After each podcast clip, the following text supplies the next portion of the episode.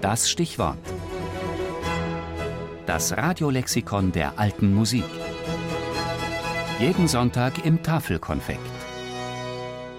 Der Ground. Fundamentale Tonfolge mit Folgen.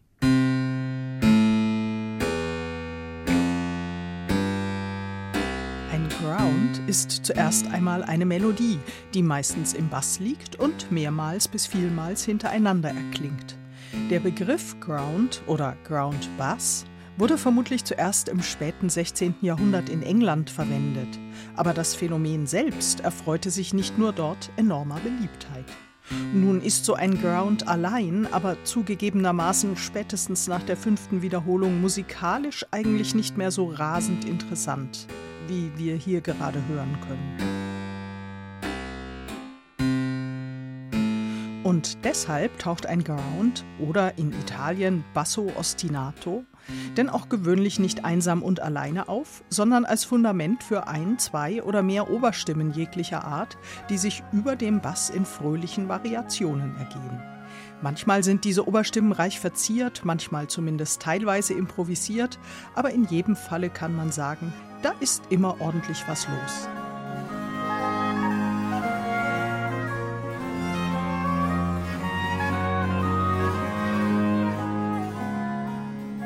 Wer wo zuerst ein Stück mit Groundbass geschrieben hat, ist unklar. Aber man kennt wiederholte Bassfiguren jedenfalls schon aus dem 13. Jahrhundert. Dann sind vor allem aus Italien ab Ende des 15. Jahrhunderts viele dieser äußerst beliebten Formen belegt und dort entwickelten sie sich wohl aus den wiederholten Harmoniefolgen einfacher Renaissance-Tänze.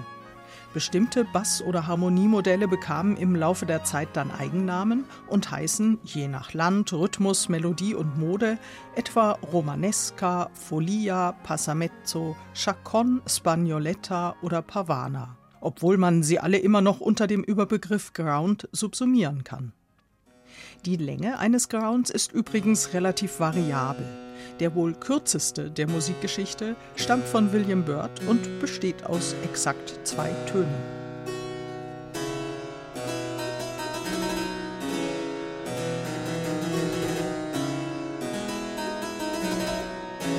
Dann gibt es Grounds, die einen oder mehrere Takte lang sind oder auch mal Halbtakte, sodass sich der Schwerpunkt im Takt immer wieder verschiebt. Andere Grounds sind mehrstimmig, sodass die unteren Stimmen gemeinsam für den repetitiven Teil einer Komposition verantwortlich sind, während eine oder mehrere Oberstimmen darüber jubilieren. Und weil die Engländer ihren Ground ganz besonders liebten, nannten sie gleich eine ganze Gattung so. Beispielsweise bei Henry Purcell kann man also Stücke finden, die etwa Ground in C oder A Ground in Gamut heißen. Purcell benutzte das Modell aber auch gerne für Vokalwerke, wie übrigens auch Claudio Monteverdi, von dem einige der berühmtesten Exemplare der Musikgeschichte stammen. Weitere kennt man von Pachelbel, zum Beispiel dessen Kanon, Bach, Mozart oder auch noch Alban Berg.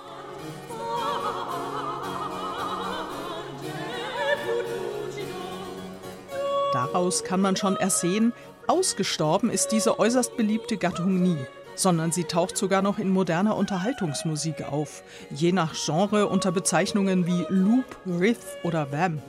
Allerdings dann doch nicht mehr ganz so genial und virtuos wie vor 400 Jahren bei Monteverdi.